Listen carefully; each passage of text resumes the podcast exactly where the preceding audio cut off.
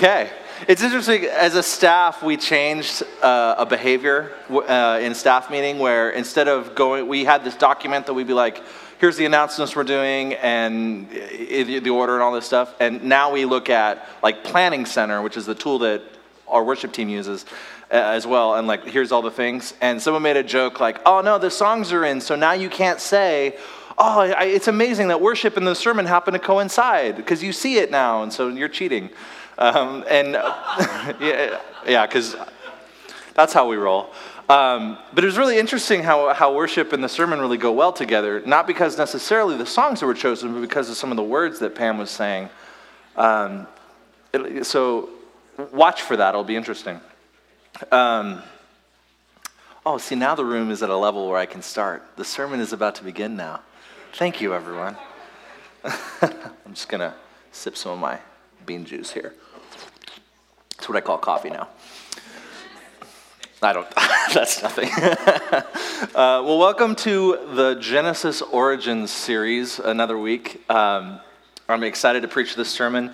I w- uh, wasn't here last week because I was in Chicago for the weekend. Uh, my sister was graduating. Um, and it was, it was a fun, like, short trip. Like, I, I left here Friday, I got in at like midnight, and my dad was like, hey, by the way, we're meeting your sister at five.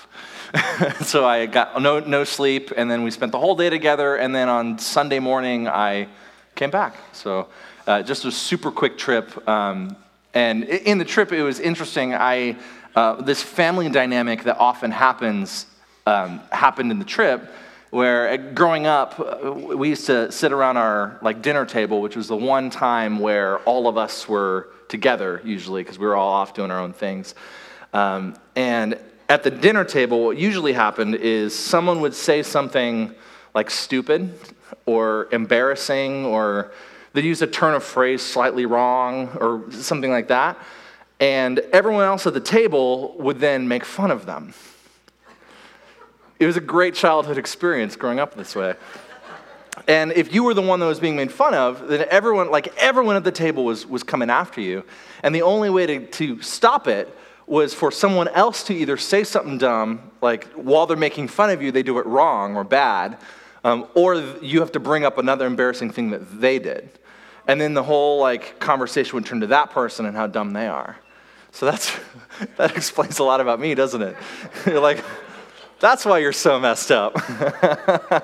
um, and as I got older, I, I was like, okay, this is this is not a pattern of behavior I want to model anymore. And so I, I stopped being a sarcastic person. Hey.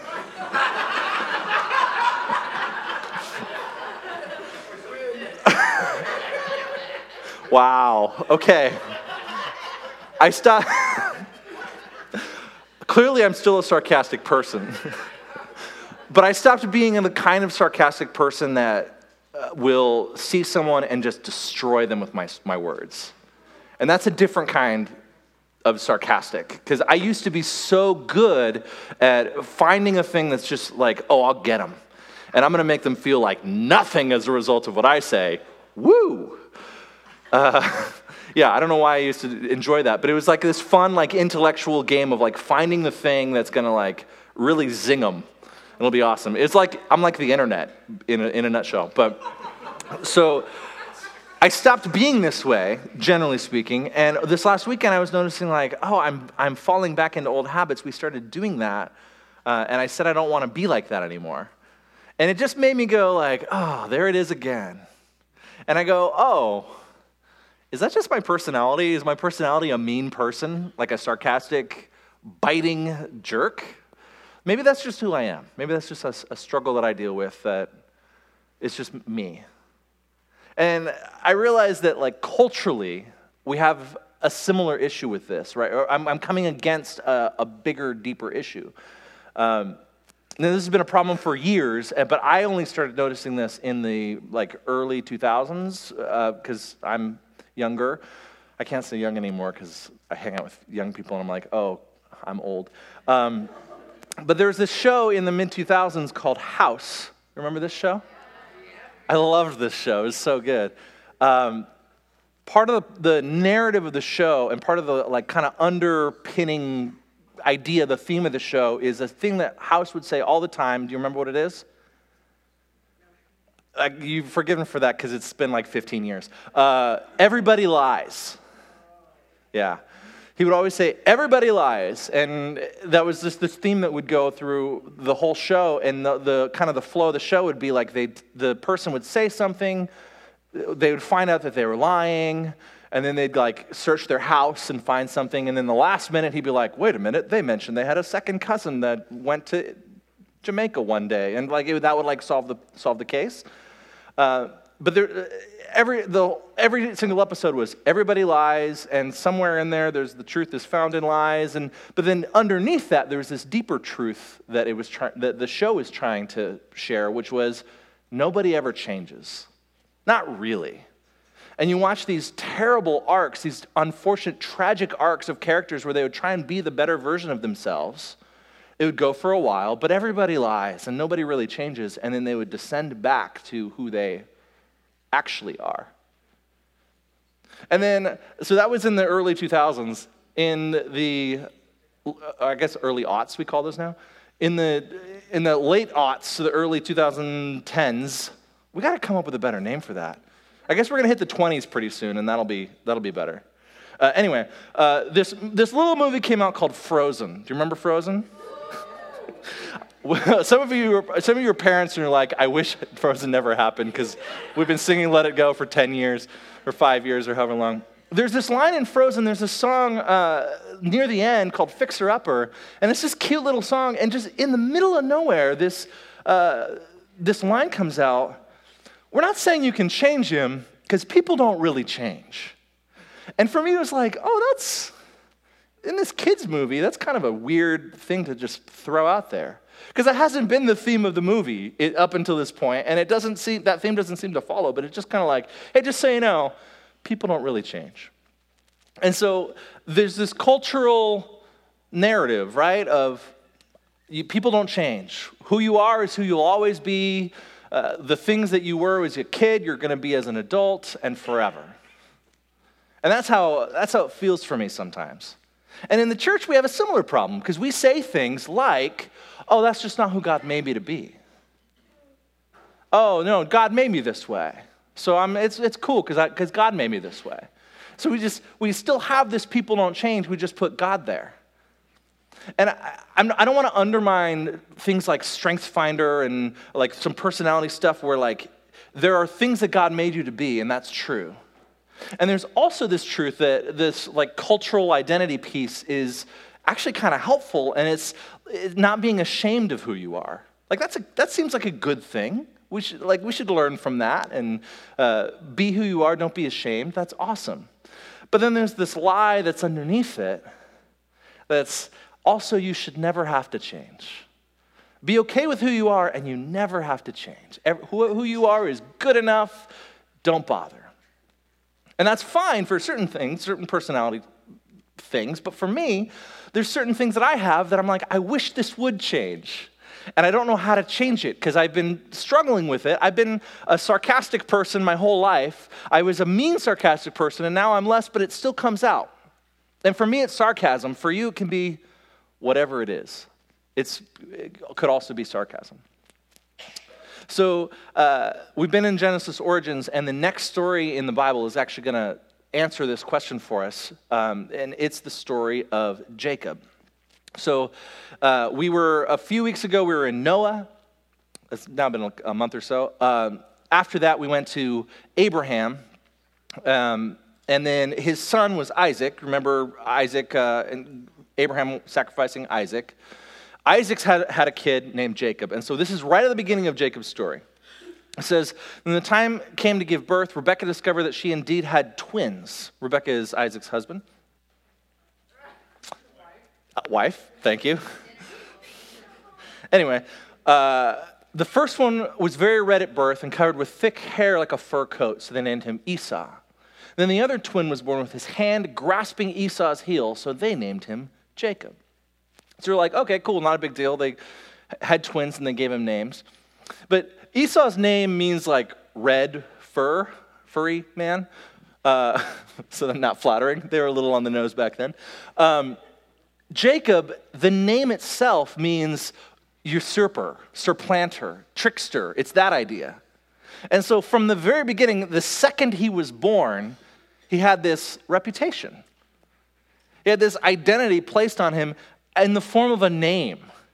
It'd be like if my, if my parents named me sarcastic. And I was, like, what's up, sarcastic? How you doing? Like, that's now a cultural, an identity that I have to deal with every single time someone says my name. And that's who Jacob is. And so we're going to learn today how, if he can even get past this, is it even possible for him to, to get through to, and actually change and be who God wants him to be? Or is he just stuck forever being the usurper, the supplanter, the grasper of the heel? So that's where we're going. We have Andy Davey praying for us. I was gonna make a. I was in the preach call. I was like, I really want to say to make fun of Kurt, be like, "Oh, this is not the perfect person today." and then Kurt was like, "Do you really want to do that on your sermon? You're talking about you being sarcastic." apparently, apparently the answer is yes. Yes, I do. So, Andy, thanks for praying for us.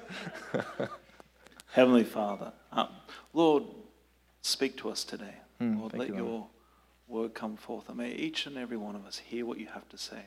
Lord, that it would bring, um, it would be seed that would find good soil, Lord, that it wouldn't be for naught. And Father, we lift up the churches, uh, the churches in this area, of Greater Seattle. Lord, I pray that you know your light, the, that you be able to show us your truth, Lord. That we wouldn't be um, confused or um, deceived by, you know, what is the world's way of thinking, Lord. But Lord, it would be what your truth and mm, the way that who you are, Lord. Mm. Pray this in Jesus' name. Amen. Turns out you were the perfect person to pray. Okay. So, Jacob and Esau are twins. And Esau, as far as we know, is like this hunter guy. So he likes being outside, he likes hunting, he likes like bringing wild game in uh, to his family, and his dad, Isaac, loves this. And so he, uh, Esau is Isaac's favorite guy. Uh, Jacob is more of like the inside, like stay at home guy. He's like the, the, the, guy streaming Netflix. He's probably playing some Fortnite.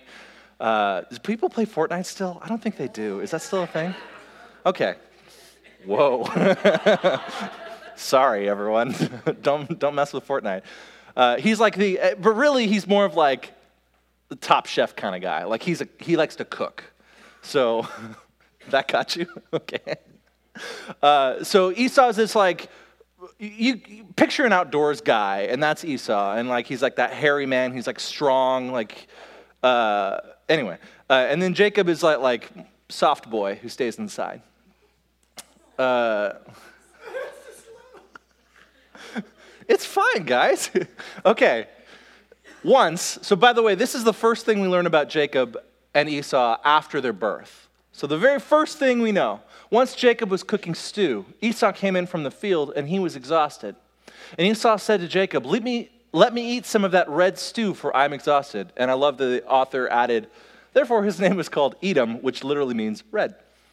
Uh, so Jacob said, Sell me your birthright now. Esau said, I'm about to die. Of what use is a birthright to me? Jacob said, Swear to me now. So he swore to him and sold his birthright to Jacob. Then Jacob gave Esau bread and lentil stew, and he ate it and drank and rose and went his way. Thus Esau despised his birthright. So I love, I specifically chose this translation, uh, the English Standard Version, because it communicates the best Jacob's response. So Esau's coming in all exhausted, which uh, meant he overexerted himself. Like he, he kind of did it to himself. Um, and he comes in tired and he's like, oh man, I could go for that really good stew you're making. And Jacob, cold, calculating, like just cuts through and says, okay, s- sell me your birthright now. Like it's going to cost you. It's, it's like he's been thinking about this, like waiting for the moment that he was going to overexert himself so he could, he could make this trade. And Esau's like, I'm about to die, which I don't know if that's actually true because he's able to have this conversation. Uh, it's a very dramatic, like kind of movie situation where he's like dead, but he's still able to like, give a little monologue here.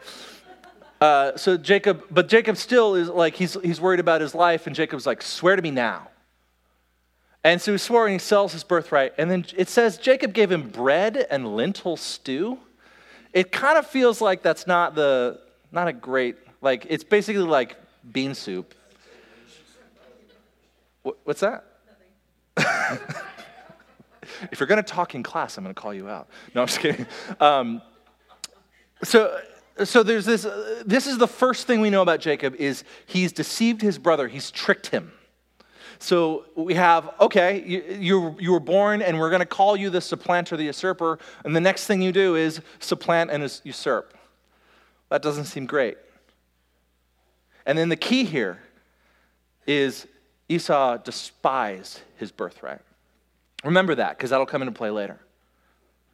So, more story happens, uh, which, if you've been reading the soaps, you've been reading the stories, you already know. Um, the, the, second big story we know about Jacob is uh, towards the end of Isaac's life. So, Isaac um, is becoming older, he's becoming blind, and he comes to his son Esau, his favorite one, and says, I'm, uh, I don't know how long I'm going to live. I want to give you my blessing. So, go hunt some wild game, prepare it just the way I like, bring it back, I'll eat it, and I'll give you a blessing. And uh, Rebecca, his wife, hears that. I got it right, his wife, not his husband. Um, his wife hears that, uh, calls Jacob in, and it's like, Jacob, your brother's going out, he's going to get a blessing. You got this. I will make the food. You come in, pretend to be your brother, and uh, we'll steal the blessing, essentially. Um, he kind of like goes back and forth, and finally is like, Yeah, I'll do it. So um, we're now going to cut to smash cut. He's now in Isaac's presence. Um, he's already given him food, uh, and he's already like trying to trick him. And he says this. Isaac asks, Are you really my son Esau? Yes, I am, Jacob replied. Then Isaac said, Now, my son, bring me the wild game. Let me eat it, then I'll give you my blessing. So Jacob took the food to his father, and Isaac ate it. He also drank the wine that Jacob served him. Then Isaac said to Jacob, Please come a little closer and kiss me, my son. So Jacob went over and kissed him. And when Isaac caught the smell of his clothes, he was finally convinced and blessed his son because he put on his brother's clothes. And here's the blessing that he gave He said, Ah, the smell of my son is like the smell of the outdoors, which the Lord has blessed. From the dew of heaven and the richness of the earth, may God always give you abundant harvests of grain and bountiful new wine. May many nations become your servants, and may they bow down to you. May you be the master over your brothers, and may your mother's sons bow down to you. All who curse you will be cursed, and all who bless you will be blessed. It's a very, I have a favorite son, and I want to give him a blessing. That's a good one to give. And this is also a key phrase, so remember this one for later. May you be master over your brothers, and may your mother's son bow down to you. All who curse you will be cursed, and all who bless you will be blessed. So Jacob steals the blessing intended for his brother. So once again, he's usurping, supplanting, tricking. And he deceives not only his brother, now he deceives his dad too. So as soon as he leaves, his brother comes in and, and realizes what has happened, and he's angry. And so he says, my, my dad is about to pass away. When he dies, I'm going to kill my brother. Fair response. Uh, so Jacob hears about this and goes, Okay, well, it's time for me to go. I got to go. I'm on the run. So Jacob is on the run. And the, if you're reading the story, if you just read it, you're like, okay, this guy's a bad dude. He's tricking everyone. He's stealing stuff. He's deceitful. He's deceptive. Uh, he's, not, he's not the kind of person you would want to be your friend, I don't think. Like, he's the kind of friend you would be like, yeah, we can hang out, not at my house. you know? You know what I mean? Uh, yeah, we can, we can go to dinner. I'm going to keep track of my wallet the whole time, thank you. Uh, and he's that guy. And then all of a sudden, this, this shift happens in the story. And so he's leaving, he's, he's running for his life. And it says, uh, Meanwhile, Jacob left Beersheba and traveled toward Haran. At sundown, he arrived at a good place to set up camp and stopped there for the night. Jacob found a stone to rest his head against and lay down to sleep. As he slept, he dreamed of a stairway that reached from the earth up to heaven.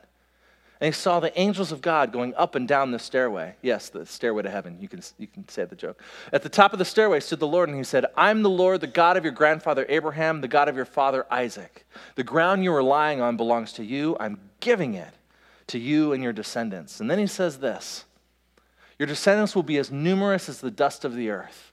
They will spread out in all directions to the west and the east, to the north and the south. And all the families of the earth will be blessed through you and your descendants. What's more, I'm with you, and I'll protect you wherever you go. One day I will bring you back to this land.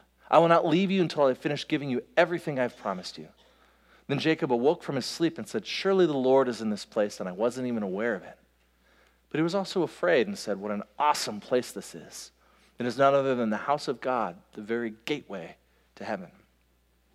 And he names the place Bethel. So here's this guy that in his life, all he's really accomplished is tricking people, fooling people, lying to people, trying to usurp his brother. He's the guy that you wouldn't have him over at your house. He's the guy that you would check your pockets when he left. If he were a person at your work, you'd probably be like, I don't want to pour into him because I don't think he's going to be valuable. I don't think he's sticking around. He's probably not very reliable. He's not very he's not a hunter, he's an indoor kind of guy, so he's not he doesn't bring a lot of value. He's just not a good dude. And so when you think of the kinds of people in the world, you're like, okay, God, who are you going to use? Who do you want to bless? How are you going to make your name known, God? You don't pick Jacob. You maybe pick his brother, but you don't pick Jacob. And yet, here's God. And he's giving, does this promise look familiar? It should, because it's the same promise he gave uh, Jacob's grandfather Abraham. It's the same he, promise he gave his father Jake, or, uh, Isaac. So he's giving the same promise I'm with you, I'm for you. I'll protect you. I'll make your descendants numerous. God, that's not the person you should invest in. It's not a good investment. He's just going to run away and leave you like he did. His brokenness is going to get the better of him. It always has, and it always will. It's in his name. It just reminds me of what we've been saying for the last two, three, four weeks, right? This is why we've been hitting this so hard because it's so important we get this right. There's nothing that Jacob did to earn this conversation with God. Clearly, because he's been everything except a role model for what you want God to, God to pour into. It's this verse in Romans that we talk about. All have sinned and fall short of the glory of God and are justified by his grace as a gift through the redemption that's in Christ Jesus. See, again, this is going to come up over and over and over because this is the gospel. This is the good news. There's nothing we can do to earn relationship with God. Have we hit that enough? There's nothing we can do to earn relationship with God. In fact, God is using the worst of the, up until this point, the worst of the patriarchs who's done nothing, who's done everything wrong, and God is still like, I'm using you. So clearly, it's not based on merit. So he has this encounter with God. So you go, oh, cool. Uh, his, he recognized that it was God. His life's probably going to be pretty different now. So he goes and he meets his uncle uh, Laban, and he falls in love with the girl Rachel. And he's like, man, I, I would really love to marry that, that girl. And Laban says, great, that's you, you can do that. I'd love that. She might as well get, he, she might as well get married to you than, than someone I don't know. Great. It's going to cost you seven years of working for me. he was like, great, no problem. And, and the word says that he, uh, the seven years felt like a few days to him because he was so in love. And like, oh, so romantic. So the seven years goes up, and I chose the message because I didn't know if there would be children in the room uh, and you'll understand that. Uh, then Jacob said to Laban, Give me my wife. I've completed what we agreed I'd do. I'm ready to consummate my marriage. Wink. Laban invited everyone around and threw a big feast. At evening, though, he got his daughter Leah and brought her to the marriage bed, and Jacob slept with her. And then a random thing about, like, by the way, Laban has money because he also gave his maid Zilpah to, be his, uh, to his daughter to be her maid. Morning came, and there was Leah in the marriage bed. Jacob confronted Laban, What have you done to me? Didn't I work all this time for the hand of Rachel? Why did you cheat me? We don't do it that way in our country, said Laban. We don't marry off the younger daughter before the older. Okay, so enjoy your week of honeymoon, then we'll give you the other one also. But it'll cost you another seven years of work. Jacob agreed. Love is blind. When he completed the honeymoon week, Laban gave him his daughter Rachel to be his wife. And then again, because Laban has money, he's able to give his maid Bilhah to his daughter Rachel as her maid. Jacob then slept with her, and he loved Rachel more than Leah. He worked for Laban another seven years. So, once again, the uh, trickster now, uh, so if this were a movie, we would love this part of the movie. Because you're like, the character who is a jerk, who's tricked everyone, who's fooled everyone, who's usurped, who's lied, and who seems to be hurting everyone around him, finally got tricked himself. He finally got what's coming to him. And a, if this were a movie, we'd be like, yeah, great movie. But as a, as a story about humanity, it's kind of kind of discouraging to me because it shows me my brokenness hurts people. My brokenness hurts everyone around me, and including me. So, sure, maybe I was born this way. Sure, maybe it was just who I am. Maybe it's my family of origin, and we can look into that. But either way, it's causing a lot of pain. And even meeting God, it's still causing a lot of pain. So uh, if this were the end of the story, we'd be like, bad story. it just kind of ended with, you got tricked the end, but it goes on. So uh, Jacob realizes, like, okay, I gotta, I gotta get out of here. So he, he tells Laban, it's, this is seven years later. He's like, okay, it's, t- it's time for me to go. Uh, I got an idea. Here's how we'll work this out. Um, we'll take the lamb and the goats that are one color, just normal like goats, uh, those will be yours. And if they're spotted or striped, those will be mine. So Laban's like, seems fair, takes all the spotted ones and removes them from his flock and is like, any, any that are born from here on out that are spotted or striped, you can have. And anyone's, any of the other ones are mine. And so, and then he leaves and lets Jacob like figure this problem out. So Jacob uh, does this weird thing where he like he takes like bark and he strips the bark, and it makes like lines. And then when they uh, the goats mate in front of the bark, when they're born, they also have lines on their skin. That's, I don't think that's how science works, but but I guess when God's involved, you can do whatever you want. Uh, um, and here's how that story ends. When the stronger females were ready to mate, Jacob would place the peeled branches in the watering troughs in front of them. Then they would mate in front of the branches, but he didn't do that with the weaker ones. Now, that is science. The strong breed strong and weak breed weak. Uh, but he didn't do it with the weaker ones. So the weaker lambs belonged to Laban, while the stronger ones were Jacob's. As a result, Jacob became very wealthy with large flocks of sheep and goats, female and male servants with many camels and donkeys. So as he, he does this selective breeding thing where the strong ones he makes uh, speckled and striped, and the weak ones he makes neither of those things. So uh, Laban's flock becomes weak and weak and weak and weak, and Jacob's flocks become strong and strong and strong and strong. So there he is again. Oh, you tricked me, huh? Joke's on you. I'm taking everything. And so he uh, leaves Laban, and he sees in the distance his brother oh no, I forgot about him. I've spent the last 20 years worrying about this other guy that tricked me. My, prop, my past is coming back to haunt me. Uh oh. And so he, he gathers his flocks and he uh, starts sending them to, to Esau. And he's like, I'm going to I'm gonna just keep sending him gifts. And maybe that'll, that'll warm him up. And so when he sees me, uh, he'll actually like not kill me. That would be a great goal, is to not die. Uh, and so in the, uh, he's doing all this and he's, he's getting ready, and, he, and then this story happens. It's really interesting.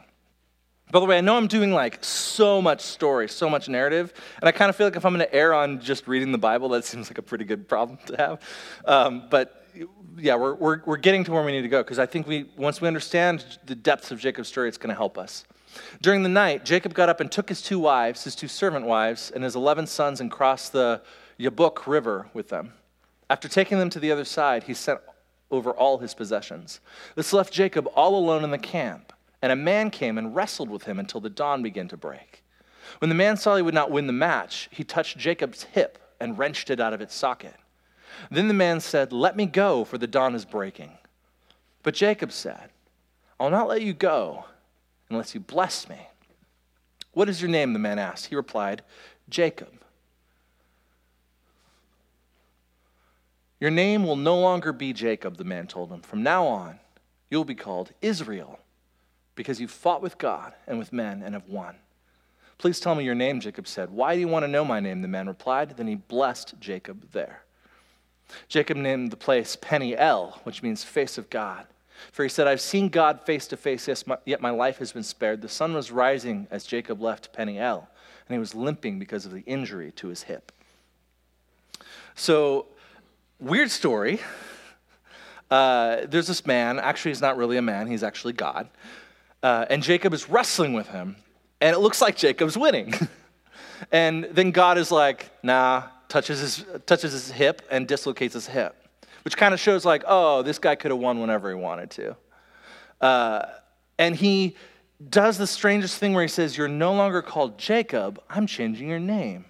Your name is now Israel. Well, that's interesting. Because Jacob means usurper, supplanter, heel catcher, holding on to the heel of his twin as he's born. Your name now is God fights, or he will rule as God. He, God, will rule as God. So he's given him this new name, this new identity. Now he's had this encounter with God where the thing that he his past, he no longer has to be known by that anymore. Oh, that's kind of cool. This uh, usurper supplanter identity thing doesn't have to happen anymore. So finally, finally, Jacob's story turns around. He has this encounter with God and he's walking with a limp because he's dislocated his hip. And he's like, I'm no longer Jacob, I'm now Israel. God fights for me. I can be chill. I don't have to fight for my stuff. I don't have to trick people. I can just be chill.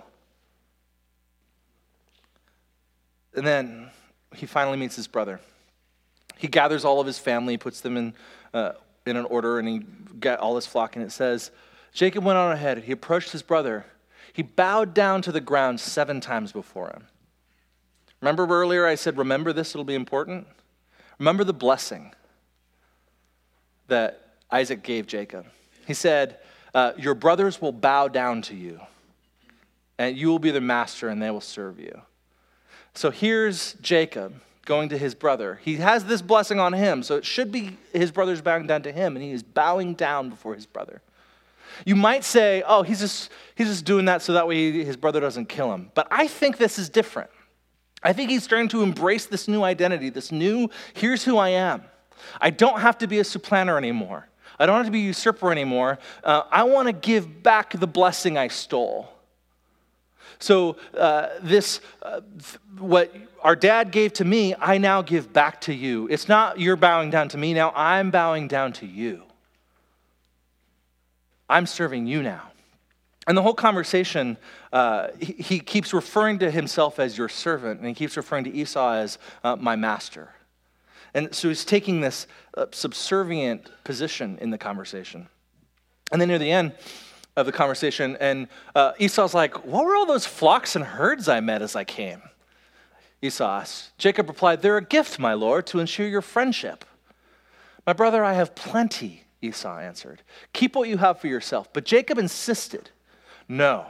If I found favor with you, please accept this gift from me. And what a relief to see your friendly smile. It's like seeing the face of God.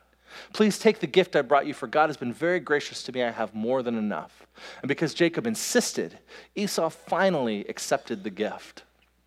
So the rights of a firstborn typically were uh, if you had 12 kids, the, I'm, I'm using that because there are 12 uh, Jacob ends up having 12 kids. Um, if you have 12 kids, you split your wealth 13 ways, so the firstborn gets a double portion. So the firstborn gets twice as much as everyone else. It's kind of cool to be a firstborn. Um, so what we have here is Jacob saying, I have everything I need, I have more. Here, have, have your firstbornness back. Here, I'm, i want to restore your rights as a firstborn. Now, again, you could be like, ah, he's just trying to, he's just trying to protect himself. He's just, he's just still being Jacob. But I think this is different. I think one, he's relieved that his brother's not trying to kill him. But I think he's, he's going, I stole something from you. I've stolen, I've stolen so much from you, and I want to undo this. I don't want to be how I was anymore. I don't want to be that guy. That's not me anymore. Except it is. So Esau's like, Great, well, let's go back home. And Jacob goes, Well, yeah, you know, you, I have this big flock, and there's some, there's younglings there, and if I push them, they'll die. So you go on ahead, I'll catch up. And we who live in Seattle know what that means. oh, he's not coming. So Esau goes back home and is waiting for his brother, and Jacob goes the other direction. And if you read this, the, the story, uh, the next parts of his life are the worst parts of his life. And you're like, what happened, man? You wrestled with God. Like he changed your name, he changed your identity. You don't have to deal with this anymore. You're not the you're not this guy. Why are you acting this way? Come on, Jacob. I'm so frustrated by you. Like you're supposed to be this example. Like if you can't get this right, what hope do I have? If you are going to wrestle with God, and you're not going to let him go until he blesses you, and he does, why would you get this so wrong? Oh, it's so frustrating to me.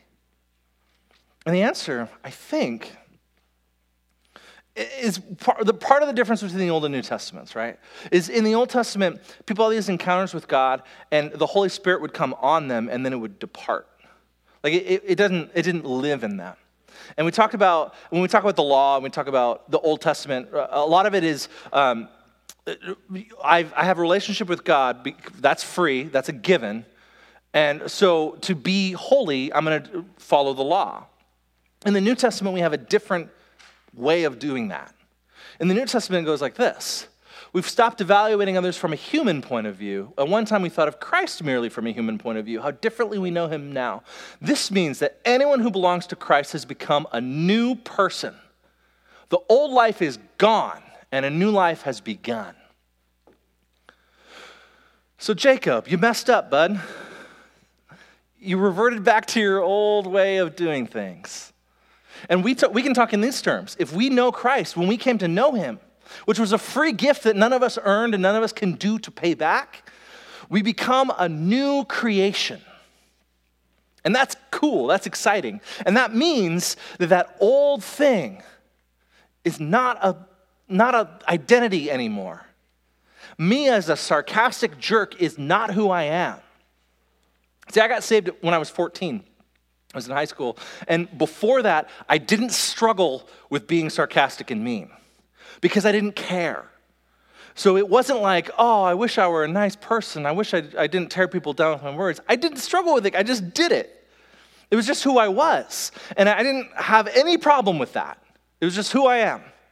But when I came to know Christ, suddenly I become a new creation.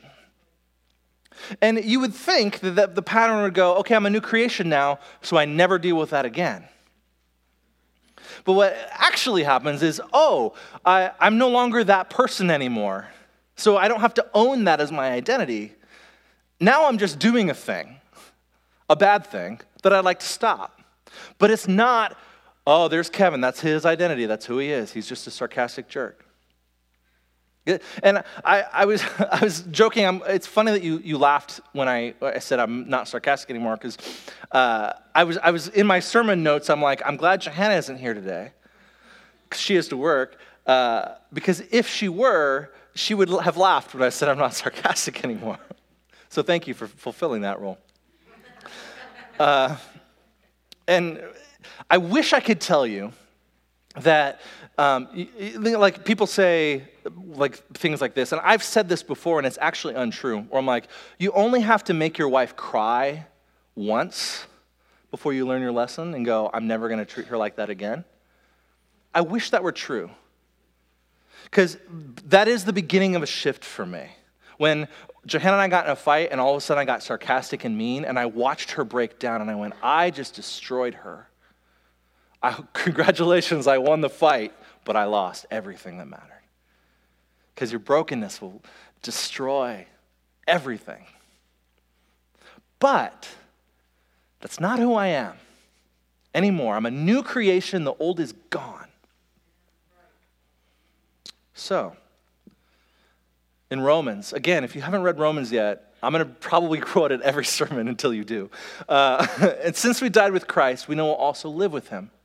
We're sure of this because Christ was raised from the dead and he will never die again. Death no longer has any power over him. When he died, he died once to break the power of sin. But now that he lives, he lives for the glory of God.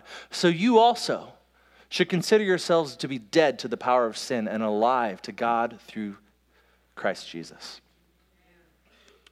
So we're part of this new nature, but we still sometimes live like we have that old nature.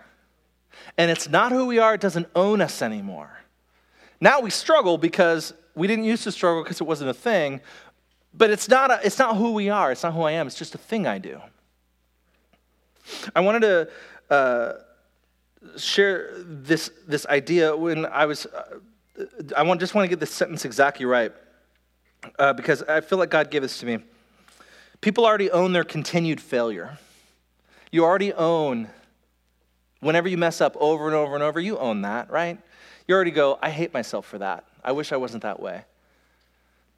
But what God wants to do this morning, I think, is to have you own your newness, your new nature. Because uh, you, you may repeatedly fail but that's not who you are. That's your old nature. You know, recently, uh, I got to do this voice lesson um, with a really great coach who was just here for like a couple days. And um, so I brought my guitar, and, and he's a, vo- a voice coach. And I played him a song. And when, when the song was, when I finished, he was like, wow, that was really great. Like, you have a really interesting voice. And I mean that not like interesting, but like, it's a really interesting voice. Like, I really want to hear, hear you sing more. Uh, the problem is, what it, it sounds to me like you're doing an impression of a singer. And I don't want to hear you do an impression of a singer. I want to hear you sing. And it took like, it was an hour lesson and it took maybe 40 minutes to work out what that means. And how, like, no, try it like this. No, do it like this. No, it's supposed to sound like you. Oh, no, that didn't sound like you. Is that what you sound like? No, that's not what you sound like. You're doing an impression of a singer now. Don't do it.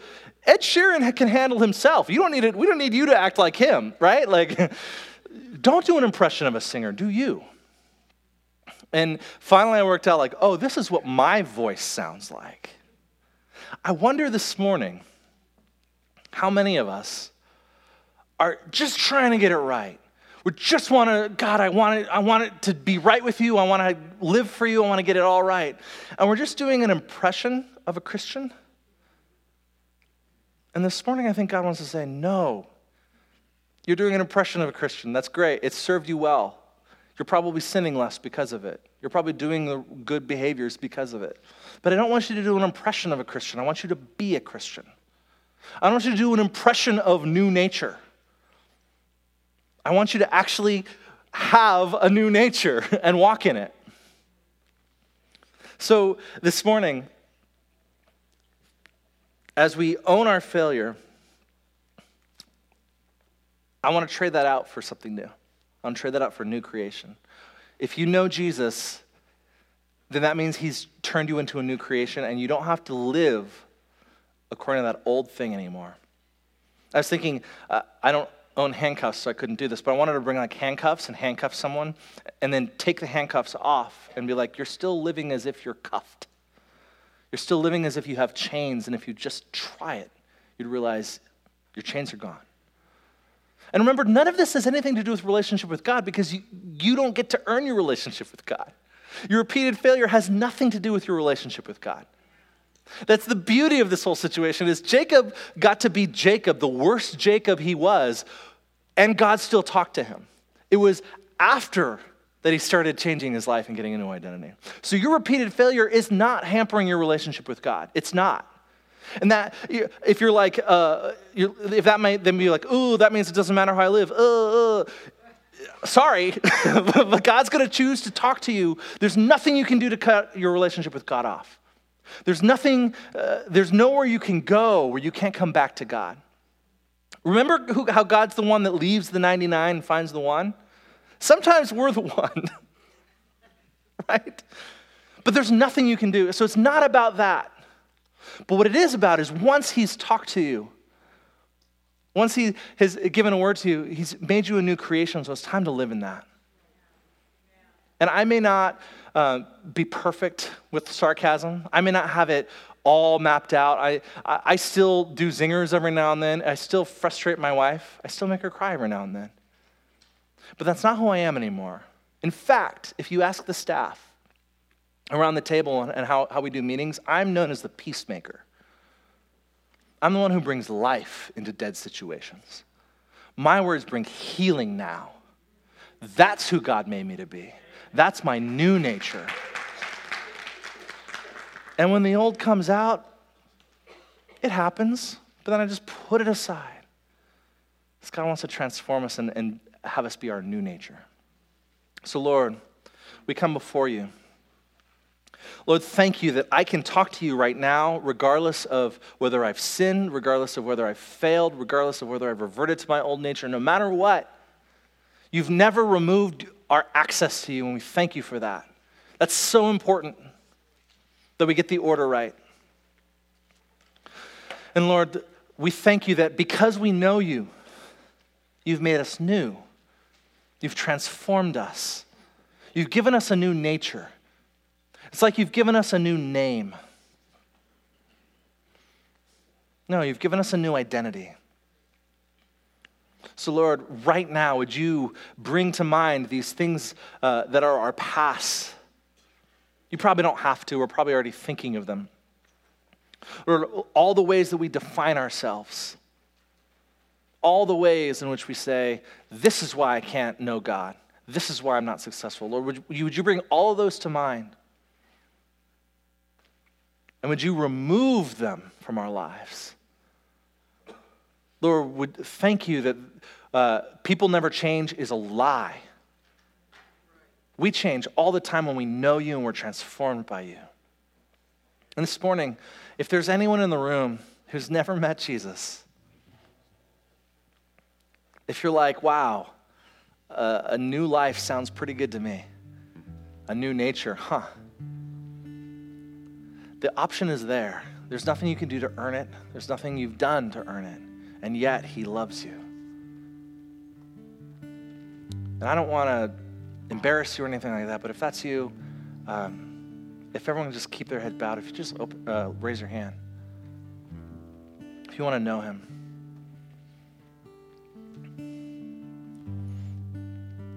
Lord, thank you. Lord, thank you that uh, we have access to you. Lord, thank you that you uh, make the worst trade. You trade a, a bad nature for a good one. You trade an old nature for a new one. You trade a Jacob and you make an Israel. And for the hands that went up, Lord, would you come into their lives in a mighty way? Lord, would you take this next few minutes and uh, get them to know you? And for the rest of us, Lord, would you speak life into us? Reach down in front of you, grab the two cups.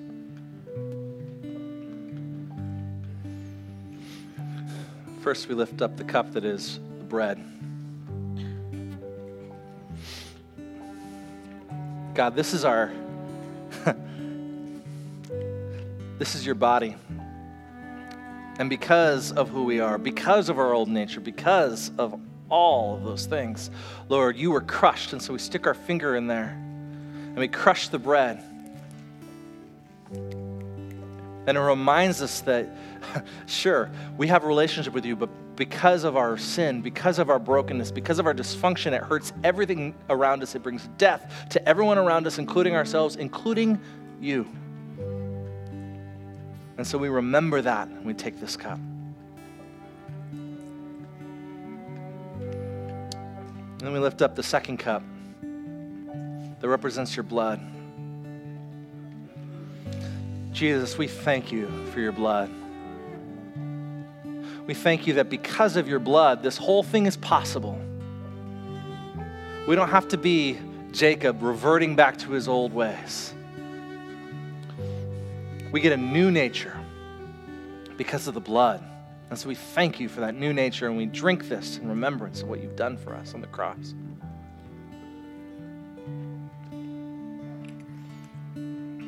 Thank you, ushers, for coming forward.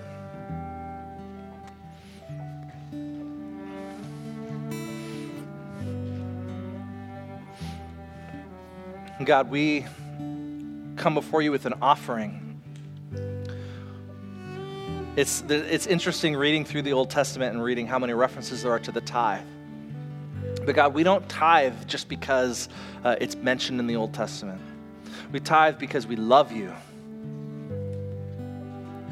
And we recognize that actually everything we have is yours.